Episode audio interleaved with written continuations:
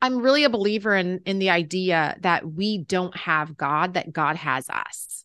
And therefore you cannot control who else God has. And so it just makes life, especially as a teacher, then I can I know that the Holy Spirit can be active in so many different ways that my little tiny brain would like to box him in. He's so he's so much more outside of that. And so I really try to just be in honor of what the spirit is doing rather than ever try to control where he can and cannot go.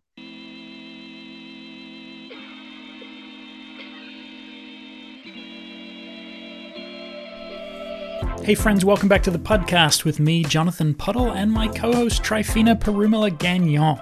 This is episode 138, and uh, I have a bit of news. I'm going to share more in detail later on, but this is actually going to be the last episode for a little while. I'm taking a summer break, and maybe a longer break after that. We're going to wait and see what happens. But this episode hopefully will round things out for some beautiful closure and reflection before whatever this next season is. Our guest on this episode is Dr. Heather Thompson Day.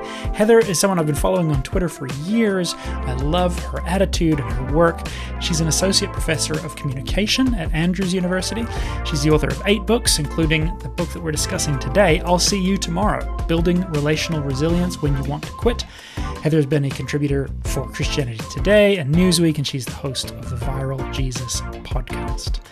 We talked in this episode all about reflecting people's dignity back to them, about approaching the gospel as an exercise in mirroring people's worth, about living with purpose and delight in the midst of the mundane, about the myth of self reliance, and how relational community really is everything but it's not necessarily everything that we were told it was. And we can, for example, have weak friendships that are still of profound value and sacred impact. So, uh, Trifina and I really enjoyed this. Trifina actually joined us a few minutes late, so you won't hear her voice right at the beginning, but she slides into the conversation. And Heather is a delight. So, enjoy this conversation, and then at the very end, I'll share some more uh, about where to find out about Heather and what may be coming up with us. Alrighty, here we go.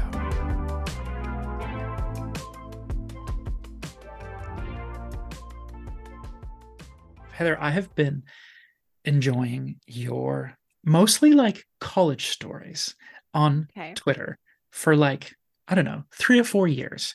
Aww. And I think I got suckered in at some point when there's like a collection for folks who don't know you, and I guess those who do anyway, these stories of like an interaction you're having with a student and you are just offering people like dignity and mm. humanity and it seems like uh, it's not that complicated yeah. but you're offering young students kids kids young adults it seems something that many of them have never even received before. Mm. And you're starting from this understanding like that their whole humanity is going to impact their student life. And it's possible that their whole, whole humanity hasn't included breakfast or hasn't included a bed to sleep in or hasn't mm-hmm, included all these kinds of things. Uh, and it's kind of like story after story where you're just offering this like shockingly simple but transformative dignity. And that just like grabbed me. And I don't know if that's mm. why everyone else follows you, but that's absolutely what grabbed me. And uh, and continually there's you offer up these little stories that are just so humanizing and so beautiful and so Jesus and like seem to be so transformative and so like simple at the same time. Mm. So I don't know if that feels like that's who you are, but that's who I understand you to be. And I'm sure mm-hmm. there's so much more. And I'm just so thankful to get to connect here in person. So thank you for coming on the show. Well, praise God. What an honor to hear that. I receive your words and I hope to live up to them. I would love to hear a bit more about you and where you came yeah. from and some of your story because I I've I've I have not read your books. I've only interacted. How dare you? I'm so how sorry. dare you, Jonathan? I have only interacted with you basically through Twitter and Instagram. Okay. And okay. And that it has already been so I'm like, I'm like, books, that would be too much. That would be let's not overdo it. I don't I I've got to count my I've got to count my gospel calories. Yeah. oh my goodness. I don't know. Um, you know, that's like the biggest question that you can ever ask somebody is who are you? I don't know. You know what I mean? Like, um, I always just say I'm uh forever a teacher and forever a student. I think that those two things are like the core probably to my identity. And I hope to serve where I wasn't. I'm really passionate about that. And that's what I always tell young people that I'm talking to that are trying to figure out which direction to go in is to serve where serve in the gap that you fell in. Mm. And you know, I never had a teacher I was expelled from school, right? So let's back up. Let's go all the way back to like wow. eighth grade. I was one of the first people to be expelled from my small town Christian school. So, if anything, I feel like what I often had were adults who didn't get me, especially in the Christian space. I didn't really have problems once I went to public school. For me, I had a lot of problems in in the Christian environment, not at all with my parents who were incredibly sincere Christians who championed me and never told me I was too much.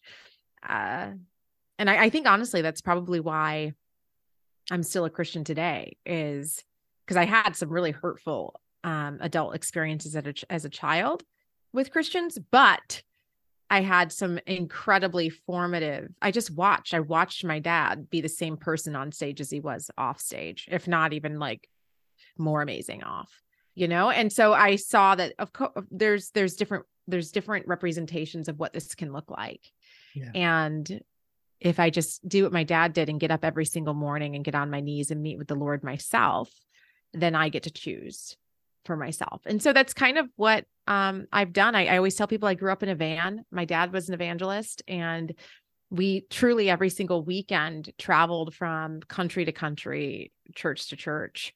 And so I grew up in a very, I'd say, conservative Christian environment where I always got to see and experience God in really profound ways. Like I, as a child, I love a program. I know like my, the generation I serve now, like they are anti program. They just want to like sit in a circle and talk. I love a good church program because that's what I grew up on. You know, I felt the Holy Spirit in my theater seat watching the stage. I love that. Um, and that's how I grew up with my dad. But then I ended up, I always had like experiences with God where I felt like my faith was, I felt like I understood my faith on an emotional level. And then I think my draw to academia came because I wanted to understand on a logical level, mm. if that makes sense. I've always, I, I, I think I use both sides of my brain.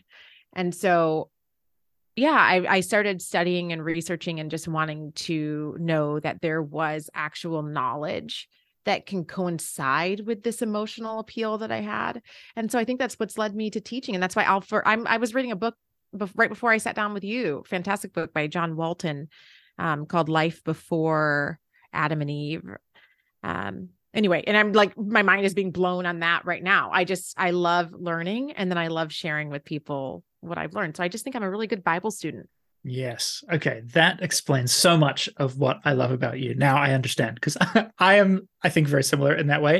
Okay. My parents were missionaries, YWAM missionaries. I grew up all over the world. Yeah. And Uh, yes, I'm highly intellectual, love to learn, love to read, love to dig into theology and language and yes. sociology and anthropology and why humans do the things we do and how yes. God responds to that and I'm an Enneagram 2 with a huge heart. And I just feel my way in and out of all the problems in my life. Yeah. so yeah. That's so interesting. Yeah, I love that. How what were you expelled for? The, you know, I've I've never publicly truly said.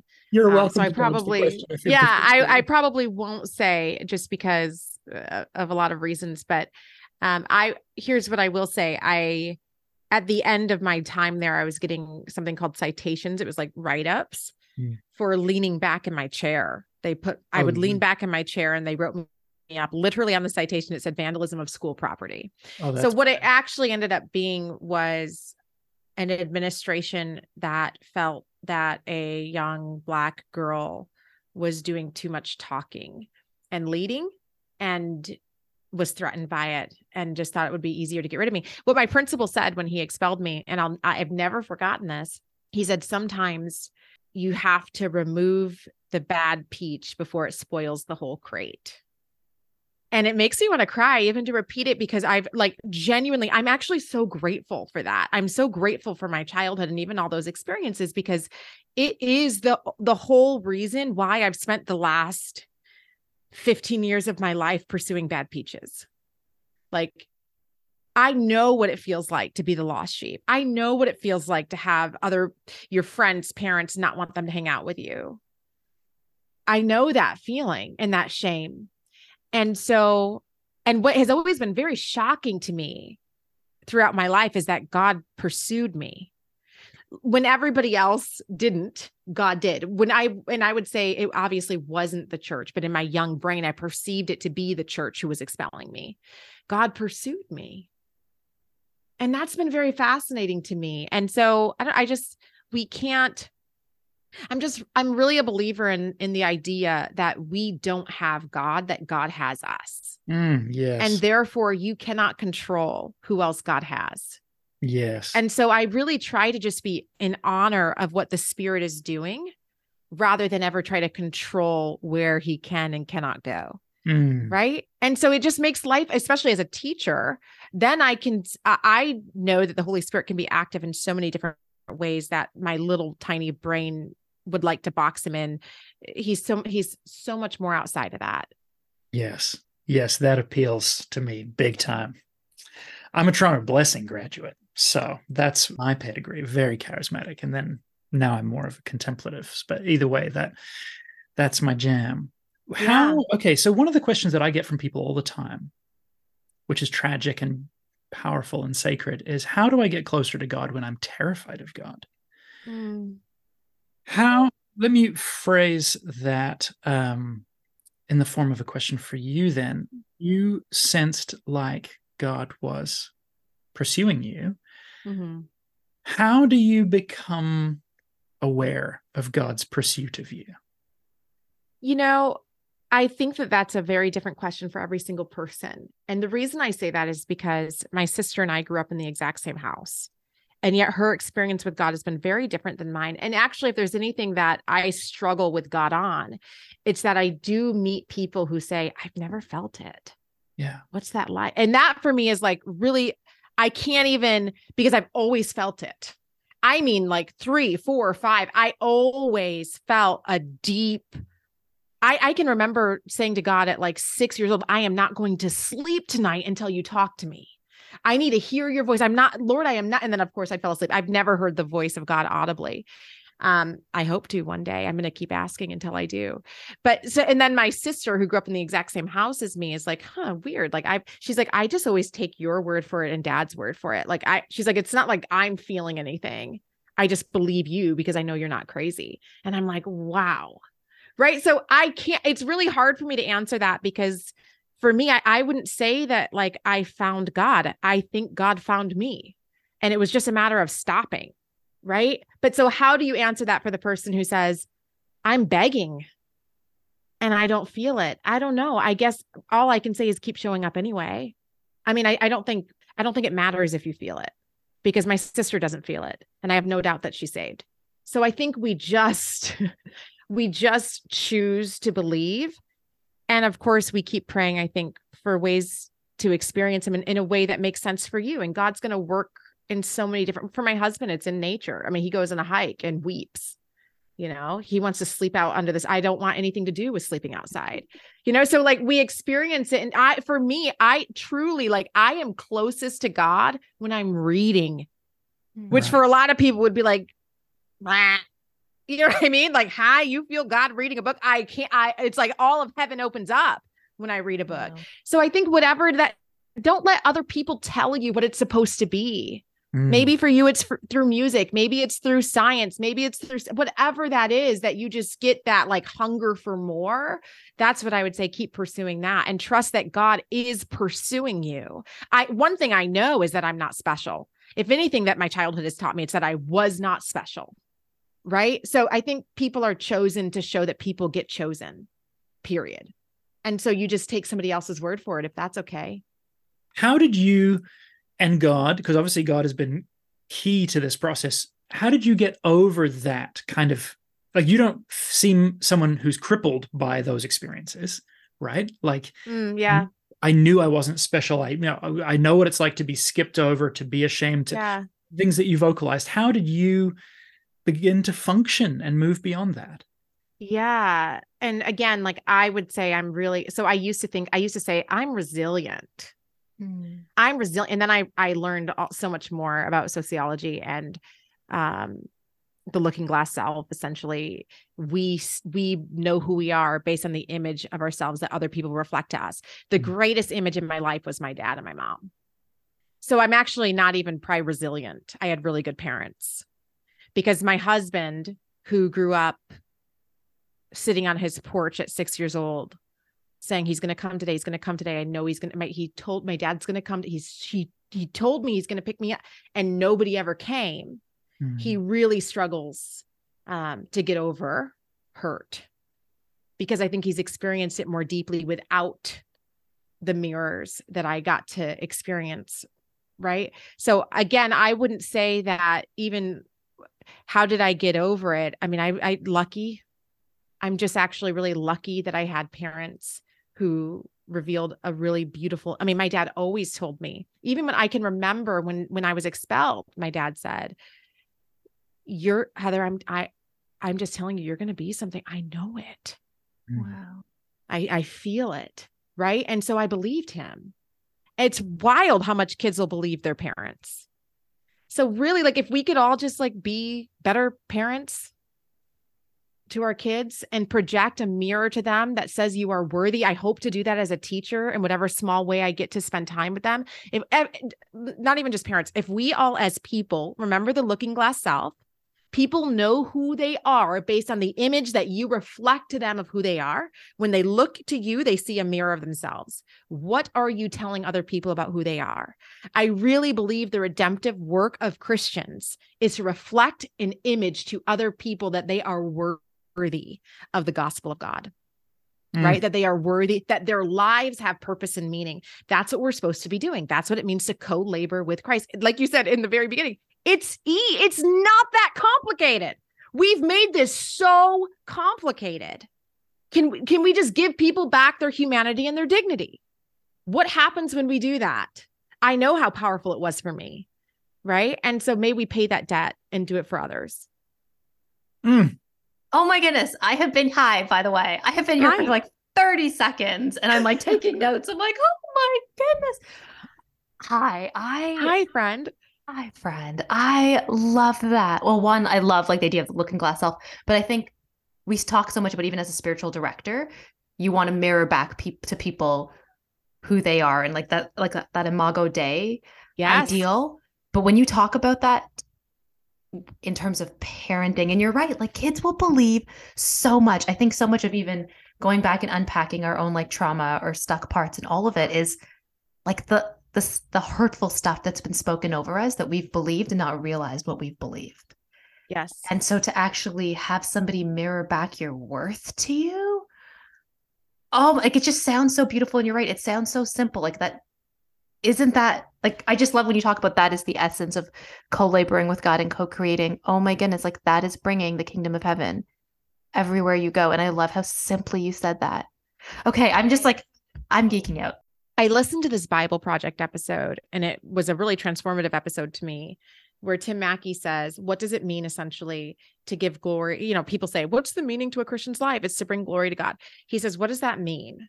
And he uses mm-hmm. the garden imagery and he says, Is the purpose to our lives to stand at the driveway and watch God in the garden and say, Wow, look at him. God, do you see what glory to God? God is the purpose to stand at the end of the driveway and just keep screaming about how awesome God is and how much work he's doing.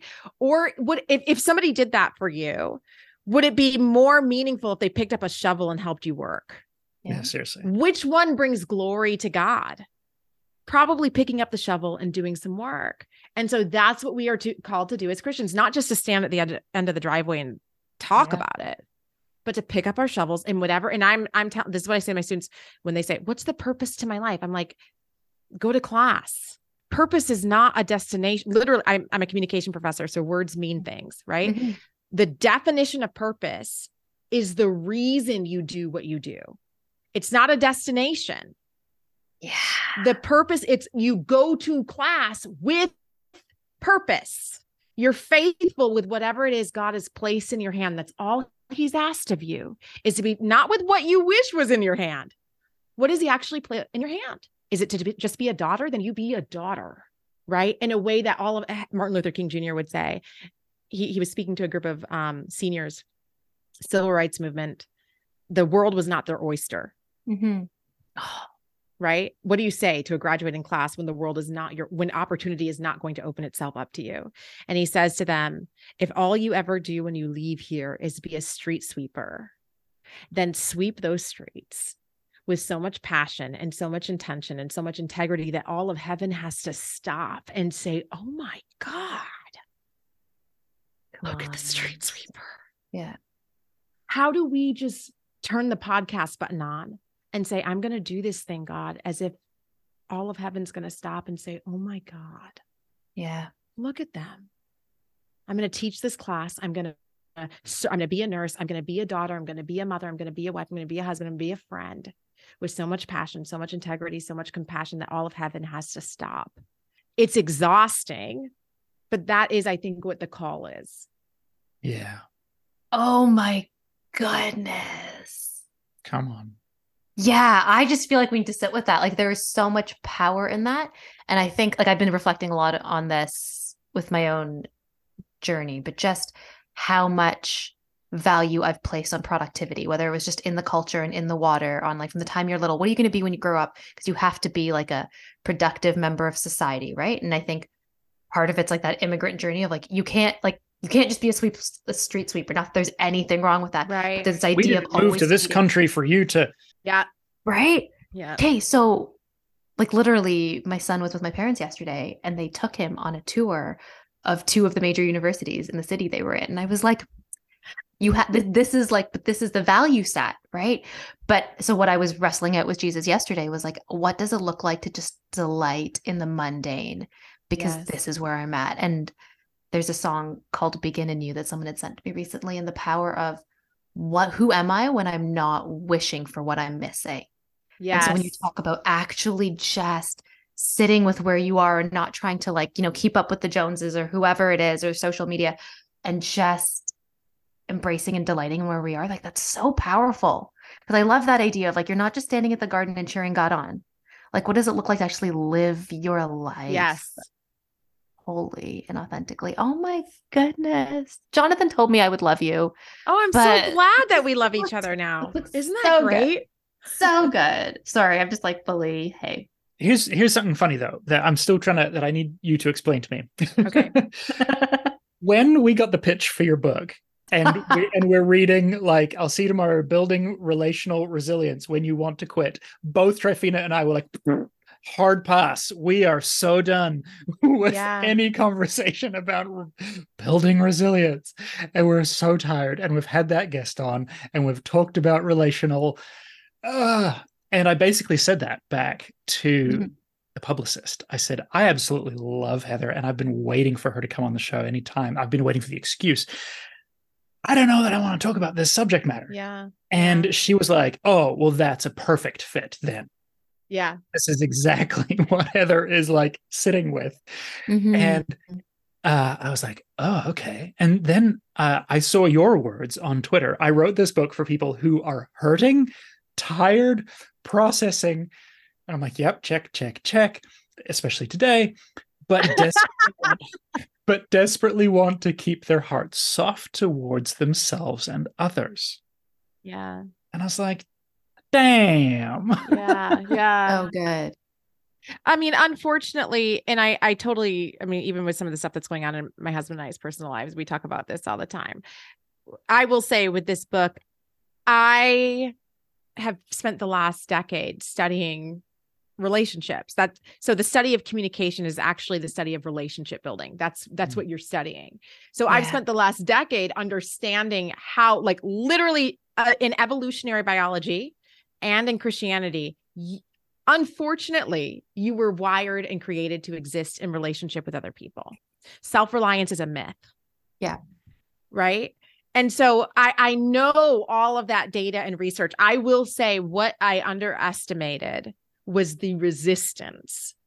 People, I have had so many people email me and say, Heather, I love you. I even saying like I bought the book, but I can't read it right now. Mm. I just don't even want to hear somebody tell me to keep trying. I'm so done trying.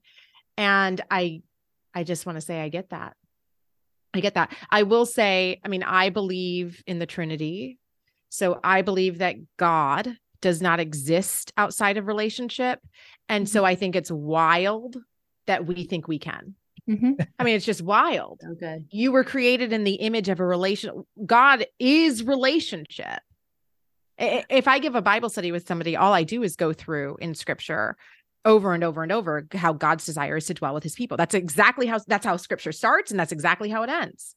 That yeah. God finally gets to redwell with his people and how do we li- how how are we supposed to be christians apart from what apart from being in relationship with one another man i i think that that should be like the conversation is how do we how do we keep engaging in this as a church because else unfortunately i do think we stop being a church i would venture to say that your relationship with god is only as strong as your relationship with one another mm. yeah first four commandments love god last six love each other. The entire law is love God, love each. That's it, guys. Well, and and Paul goes further, right? Paul's like the whole law is actually just summed up in loving your neighbor as yourself because you can't exactly be loving God if you're not loving. In carrying one another's burdens, we fulfill yeah. the law of God. I do think, like uh, you know, I, I I think it's difficult. There's so many things at play for our which I talk about in the book. I mean, I think we're just in a different culture system. Mm-hmm. All, all scripture was written for you, but not to you. Yeah. Right. Like we we are in a very, very different culture system than first century Christians were in. I mean, just look at our time. We account for every minute. Totally of our uh, we have to clock in and clock like it uh, everything is very different and consumerism and i mean all of these things have absolutely impacted us so yes mm-hmm. i agree it is difficult but i think unfortunately the call is to figure out how do i wrestle with that difficulty how do i remain soft in a world that's so hard that's nothing short of a miracle. Only through christ can we remain soft in a world that's really hard. Yeah. Amen. One of the things you talk about in this book is weak ties Mm. And I'm really intrigued if you could unpack that a little bit for us. Well, first tell me, do you like weak ties or do you not like the idea of weak ties? Because sometimes people get really upset about it. Absolutely. So upset. As an Enneagram 2, a weak tie is only a reflection on my poor relationship building. Any any relationship is a potential best relationship. And if we don't end this call as best friends, I'm yeah. Like I'm a terrible podcaster. okay. So here's what I would say to the person who's saying I'm exhausted trying and I and I think as Christians, at least for myself, like we can get a lot of shame in even saying like I can't be with this person. I can't be with my cousin anymore. I mm. can't, right? So the language I would say is, well, how about we just weaken the tie? It's not like we're sever. You don't always have to sever the relationship. Instead of saying, what can you you start saying, what can I say yes to? Mm-hmm. Right? I know what I can say no to what can I say yes to? Okay. The strength of weak ties is a sociological um, theory that essentially says you are actually more formed by your weak ties than your strong ones, which is fascinating. And there's research that backs it up. I, I would say it this way, and this is what I say to my students if you walk across the campus and somebody says, Hey, good morning, as you walk across the campus, do you now feel like you belong more on that campus? Mm-hmm. You can have a best friend in the dorm room that only talks to you when you're in your dorm room. You guys are best friends, and you might not feel like you belong if nobody says hi to you when you're in the cafeteria. Wow. There is, and so this is what I say it's actually an opportunity every day, again, as Christians. We get to be a weak tie. We don't have to be everybody's strong tie, but we can be really good weak ones. Where every time I pass you, I'm acknowledging your presence. I, when I go to my diner, I have a waitress there named Shirley. She actually owns the restaurant. She also is the waitress there. And every time I walk in, she says, Heather, where were you? I missed you. She hugs me when I come in. Do I feel like I belong in the diner because Shirley says hi to me? Where were you? It's mm-hmm. wild. I do. And yet I don't go on Thanksgiving retreat with Shirley. Yeah. I don't talk to Shirley on, on the phone. But when I walk in the diner, Shirley notices my name and she notices I was there. She is a weak tie, but I feel more a part of my community because of Shirley. Okay, this is profound because I have a really great barber and sitting in her chair is wonderful and humanizing and connecting. But I then feel bad for not inviting her to a barbecue. And I ah. am beginning to sense that this is a burden I don't have to carry. Yes. Yes, you can't be all things to all people, but you can be a really good Jonathan to all people. Oh, wow. Right? It really is flipping the script, though, I think, on what we've been taught community is in the evangelical framework. Because even as you're talking, I'm like, oh my goodness, it, it's messing with me on so many levels. It's messing on the you can interact with each person and it not be coming across as too much because I feel like there's a part where it's like, oh, well, if you just say hi to everyone you walk by, you're being too much. Like you need to just get your stuff down, manage your time better. But also there's the other side where I'm like, if I don't invite the person to a barbecue, I feel like I haven't cultivated like a healthy, deep, meaningful like relationship. Even if like I don't know, it I feel like I end most conversations at church with like, we should do coffee. And my husband's like, what is wrong with you? You don't want to do coffee? Why are you at it? And I'm like, well, I just feel bad. Like we connected. So now I must need to go deeper.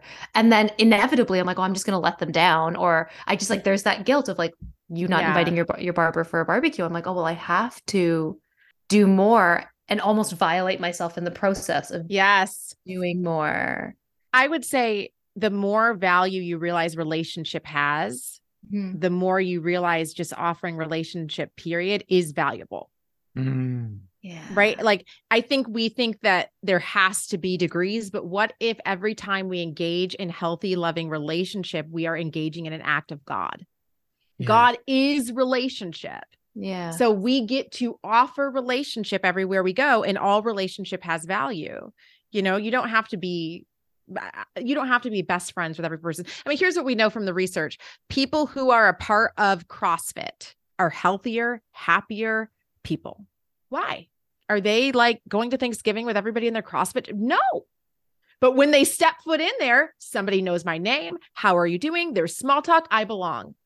Why do I like to go to Starbucks? Heather, how nice to see you. We're glad you're here, right? It's a business. I am paying them. But something happens in my brain where I feel like everybody belongs at Starbucks. That's how they treat me when I come in. What if the church started behaving like Starbucks, just acknowledging people's presence? And I think sometimes like the I'm I'm against like forced intimacy.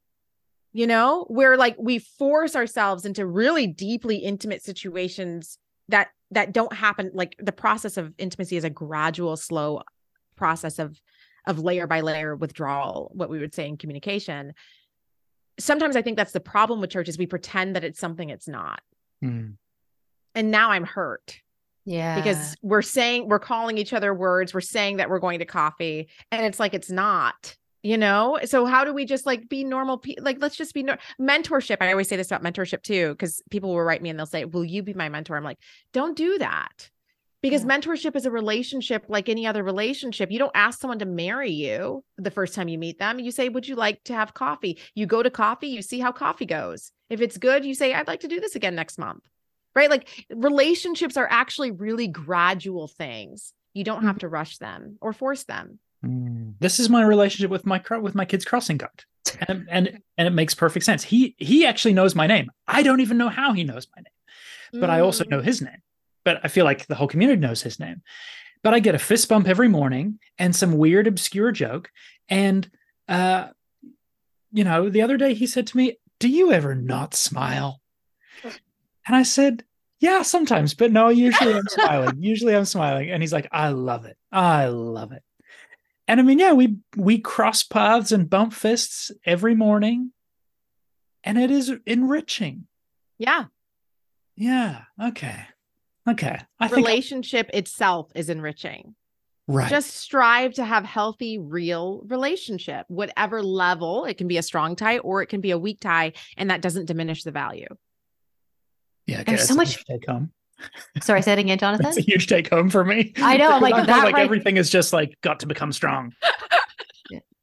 There's so much freedom in that. I think so too. Of like, I can just be present in the moment in this relationship and love it and not feel like I need to do more. Do you think Jesus had weak ties with some people? And I mean, I know that's complicated because Jesus was also God. And are we making a statement about? But don't we know he did when when the guy that he the demoniac that he heals and he says, "Can I come with you?" He goes, "No, you're actually going to be more beneficial if you stay here." Oh, They're dang. not staying in a deep. You know what I'm saying? Like, of course. Yeah. I think he just truly valued relationship and people, as should we. Yeah. Oh, yeah, this see this I've been wrestling with, like not wrestling with, but just think chewing over for a couple of years now. Like this idea of like Jesus walked away from so many people. Jesus yeah. got tired and ditched that crowd. So yeah. either God doesn't care about everyone, or God does care about everyone, and it's just a much bigger picture of how that plays out than like if you didn't turn up to the feeding of the five thousand. Oh, too bad. Jesus already boosted because he's tapped out. Yeah, I mean, thank goodness for the gift of the Holy Spirit, right? Which gets to be yes. an individual experience where God lives in me. I mean, yes. it doesn't get any more intimate or strong tie than that. And that's what each of us should be pursuing. Mm-hmm. Wow. I love that. How about the the trauma aspect? You know, we have talked a lot on the show about trauma. We've had Aundi on many times. She's like a close friend of the show. Understanding our own trauma responses in relationship in connection what what how do you see that in a in a connection communication framework yeah so i t- so my husband wrote the book with me and he speaks to the trauma aspect i try not to talk about things that i haven't personally experienced. Um, so on the other side of that i would say there are certain things that he won't ever probably be able to give me or maybe maybe at 60 we'll see. I'm, we're only 36 but there's certain things that I have to carry that is just, I think, the cost to my growing up the way I did. And so what I would say to people who are who are more like me, who didn't have traumatic backgrounds, they had difficulty, but I wouldn't call it trauma. Then the cost to that is that we make space for those who did. We lift one another's burdens, and in do, so doing, we fulfill the law of God. Mm. You have time and you have space and you have energy and you have the healthy background to do it in a way that other people truly even if they want they may na- they may not be able to right because it might trigger them in a certain way your trauma triggers their trauma you know yeah that makes perfect sense to me like understanding that within the within the relational fabric of your community yeah i get that i mean even as as foster parents like that, that's part of the philosophy yes. okay, like we have resources to be able to offer yes. members of the community and it turns out that our foster daughters family live in our neighborhood so mm-hmm. like this is right here like this is not like across town on the wrong side of the tracks. Like there are hurting people in you on your street that you may have capacity to lend to, right? And in various different ways. So that makes that makes a lot of sense to me. It does. It also like it makes me uncomfortable. I'm like, oh yeah, so there are going back to like honoring the weak tie. I'm like, oh, there are limitations to what I can do because of like traumas or histories and all of it. And like, that has to be okay. Cause when you said, like, I take offense to it, I can do anything I want. I am like, then I'm like, wait, oh my gosh, no. Like, I actually, going back to like even 10 minutes ago, like, I'm going to delight in the life that I have. I have to be okay with my limitations, just as others have to be able to honor the fact that they ha- have more capacity. But goodness, that's hard. Yeah. It oh it makes it seem like something's there, but it's actually not because both people are giving the most that they can give. Yeah. Right. yeah. You're doing the best with the, the reason yes. the reasons you have. Absolutely. And I I will say like I something I love about my husband is like able to tap into rage a lot faster than I am. And I actually really like that because for me, rage is like bad Mm. Right. So it's very difficult to even allow myself, right? It's hard to allow myself. And so I love that I have people that are so fiercely where I don't do that for them. If anything, when they're telling me like a situation, I'm like, hey, let's calm down. Let's try to see it from the other person's angle. I love that they provide me a space where they're like, no, this is awful that somebody would treat you this way. And I'm going to say something to them. It's nice to have people like that in your corner. So I just think we all offer each other different things. I love that I have people that so fiercely and loyally want to protect me, right? In a way that probably they would say I don't give them, as I'm always trying to see all sides of a situation, you know? Yeah. I love it. I I I can be like I this is so liberating to me. I'm like, oh, I'm the friend that offers rage. I, and that's like, nice for us. We like, it's nice to feel protected. I like to know that somebody would fight for me if they needed to. You know what I mean? Like that's a sweet. It makes me feel very safe and and I love the loyalty that I get from them. You know, it's just a. It's funny how we're all different. It's actually true, Tryphena. If I, I've got obviously Maya, my wife, and you. If I feel like an injustice has been done, I know who to text. You want to call her, right? To get the right kind yes. of reaction. Uh, to make me feel like yes, an injustice has been done. Yeah. Go slash some tires. Like, yeah. what do you mean someone did burn it down? Like, need to rain. This is so interesting. Sorry, this is so like off topic, but I'm like, oh my goodness, you're healing my marriage. I'm like my level-headed like husband who's like, well, just calm down. Like you're being a little angry. And I'm like, you're calling me an angry woman of color? Like, excuse yeah. me? And then it just it's a mess. But I'm like, oh, he just his his worldview allows him to offer me something very different. This yes. is beautiful. Yes, I have had to really train myself from reading um Brene Brown, The Gift of Imperfection. Yes. I had to realize like, oh, I am trying to solve like it's okay for people to sit in rage. Like that's not a threat to you, Heather. And I've had to allow that space, but it doesn't come natural, right? I have to think. I think it just even goes back to this idea if you're mirroring God, like mirroring God back to people of like how they are representing God in the world or like you know showing up in their beauty if you're giving them mm. space for their rage or you're giving them space for their calm emotion and their logic and all of it like it actually is very honoring to the different emotional parts of God in them. I love that. I love the fact that God gets angry yeah. on your behalf. Yeah. Right. That God, God can be that. For, yes. I actually, that's really good. Tryphena, that's really good there's a psalm that I that I use when I teach on anger. Then it's like, but the, the text is like, because the poor are despoiled, I will mm. rise up, says the Lord. Yeah. And it's like, I will come down in furious anger. Yeah. Because of injustice.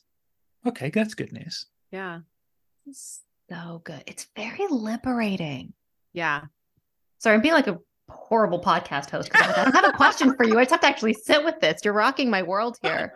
Oh, I'm so glad that we get to spend time together. Yeah. So we're wrapping up this show for the time being. I've got a bunch of trans we've both got a bunch of transitionary stuff happening in our lives that we really don't have our fingers on. and we we know it's happening, but we don't know what's happening. And so mm. one of the conversations we had the other day was I think we need to pause the show and and should our interview with Heather be can that be the end for now? And uh, listeners are going to be like, what?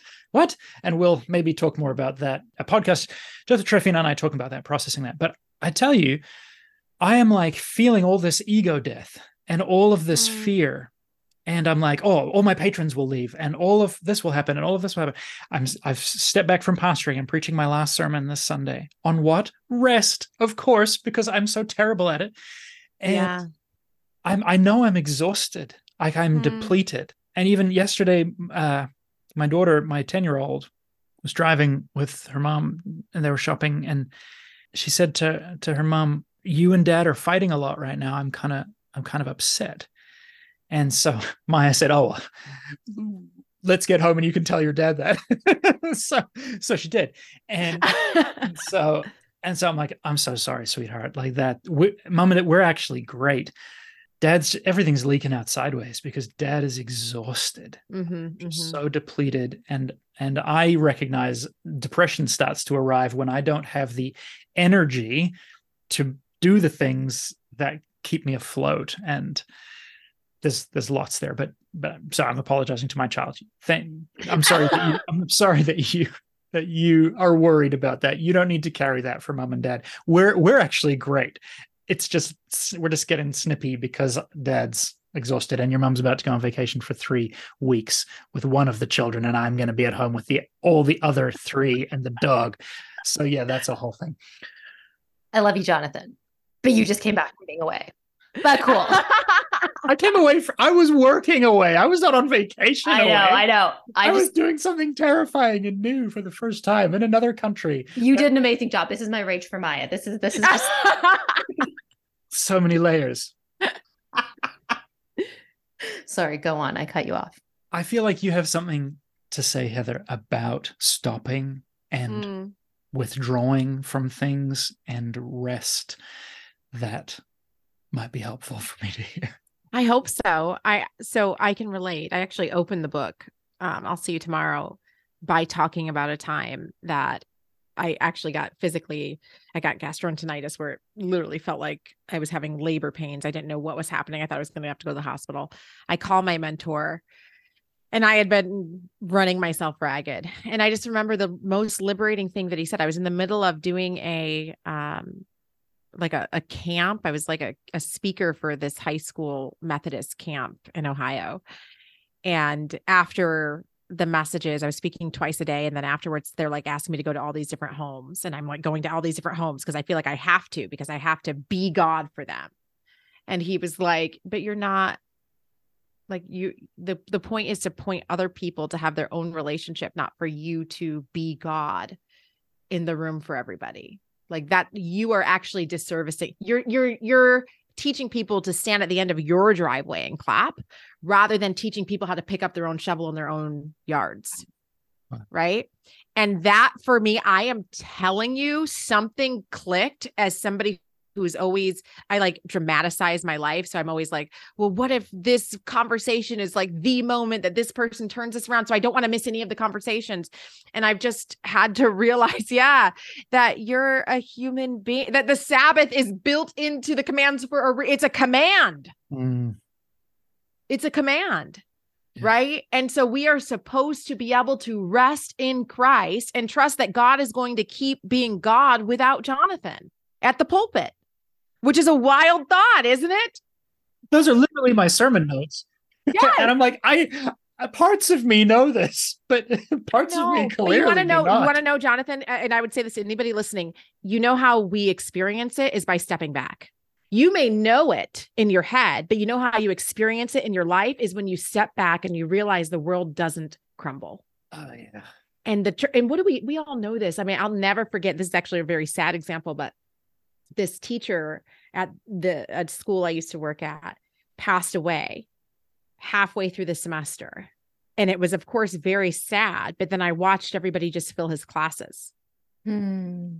And that was a it was a moment for me where I said, if I die, they're just going to fill your classes as much as my students love me. Somebody else is going to teach them.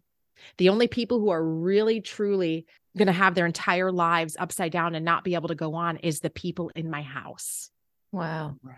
Yeah. And so, how is that the place that we are able to spend our most energy and recognize that everything else is what's left after I've served the people who literally will not go on for the rest of their lives if something happens to me?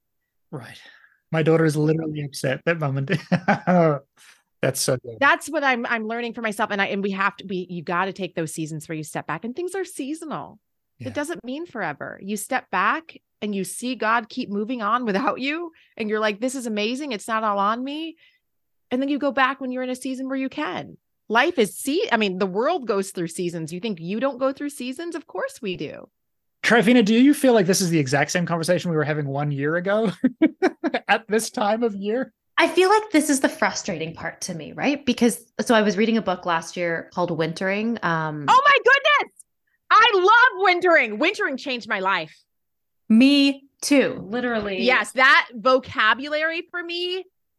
Katherine May, wintering. Yes, she's brilliant. My girlfriend, oh, I don't know if you can see this. She literally bought me a snowflake necklace to be like, you need to sit in wow. this wintering season.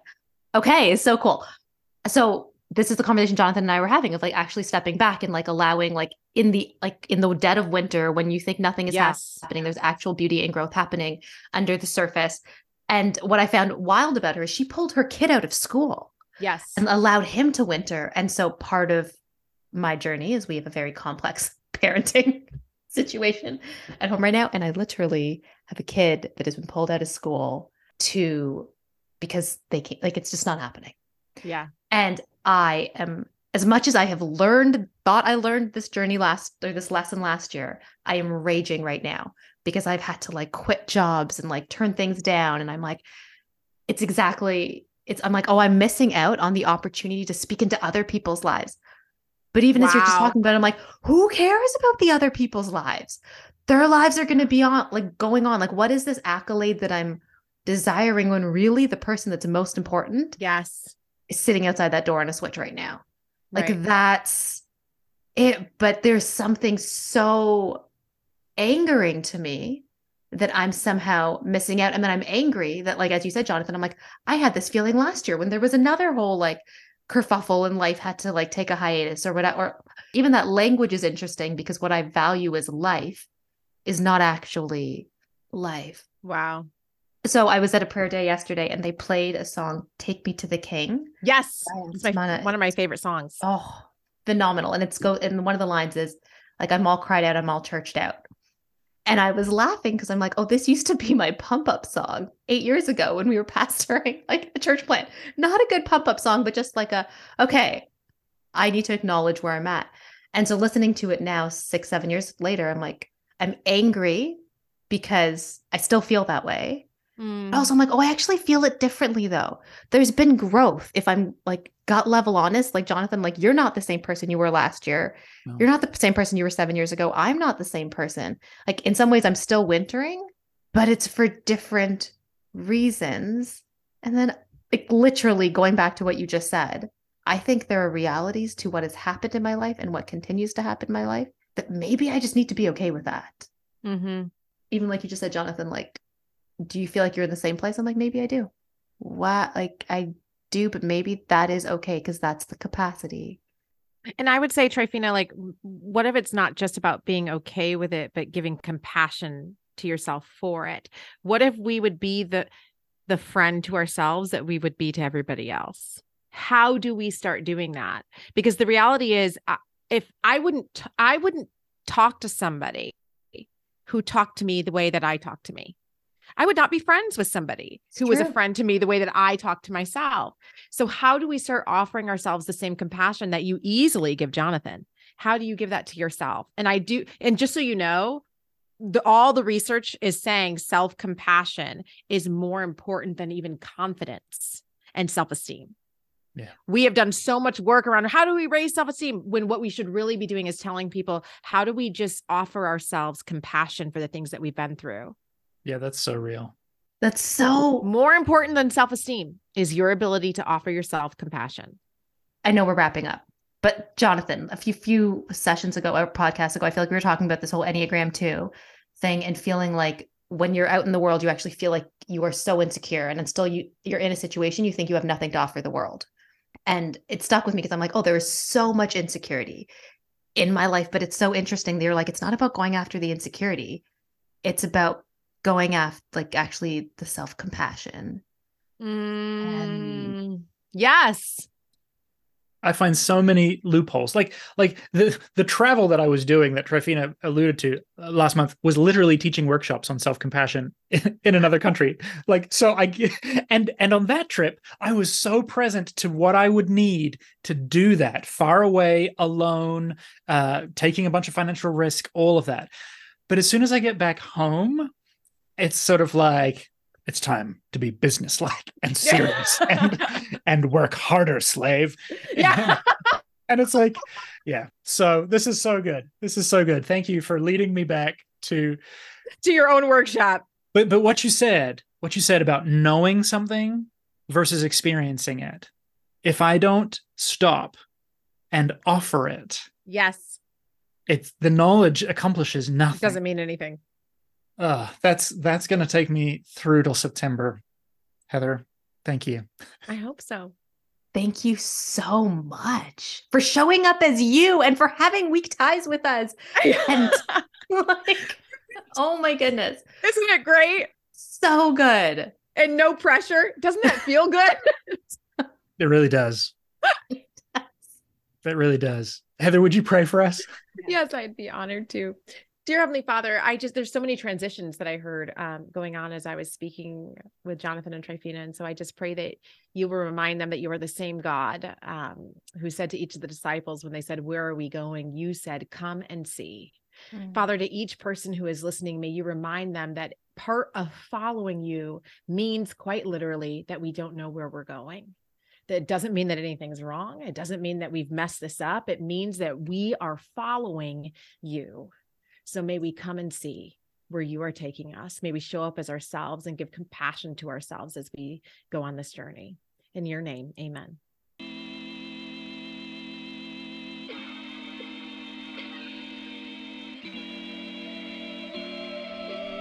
Amen. Thank you, Heather. Thank you, Tryphena. that was a lot of fun. Uh, friends, go check the show notes or head to jonathanpuddle.com to grab a copy of Dr. Heather Thompson Day's brand new book, I'll See You Tomorrow Building Relational Resilience When You Want to Quit. And you'll find links to her website, heatherthompsonday.com, and her podcast, Viral Jesus Podcast. As I mentioned, and I'm sorry if that came as a surprise, uh, we're going to take a pause here on the podcast for a little bit. Uh, I take the summers off usually anyway, and so we're just heading into July and August now, and my kids are off school, and I I want to be present to them. And last summer, it was a bit of a mixed bag. I ended up regretting trying to do too much work. So I'm going to be off with my kids this summer. And then in the fall, I've got a number of writing projects that I just have a sense uh, are going to need some more focus. I don't have a very clear idea of what's coming next, but I'm going to take, uh, we're going to put the podcast on hiatus for the time being. And uh, I think I'll still be on social media a bit, but yeah, right now I'm just sort of needing to rest and recover, and then we're going to see what comes next. But I've got uh, two two books right now in active development, and I am uh, just sensing that those are going to need to be a priority. So, thank you so much for being with me for the journey here of this podcast for a few years. We haven't taken any longer than about a month or two month break since I began back in 2018. So, five years pretty wild. Uh, and I've met some amazing people and had some incredible experiences. And all of you who've listened and shared and encouraged have made it so worthwhile for me. So thank you to all of you. If you would like to chip into the work that I do and support my family, you can become a patron. You can go to patreon.com slash Jonathan Puddle, and $3 a month get you in. It is a, a real helpful blessing to my family. My income basically comes from patrons, book sales, and private consulting. Uh, the more private consulting, of course, I do, the less writing I can do. So that's kind of the season that we're just sliding into. Friends, grace and peace to you. Uh, never hesitate to drop me a line. You can email me, mail at jonathanpuddle.com. You'll find me on all the social medias at jonathanpuddle. And I hope to be in touch again soon.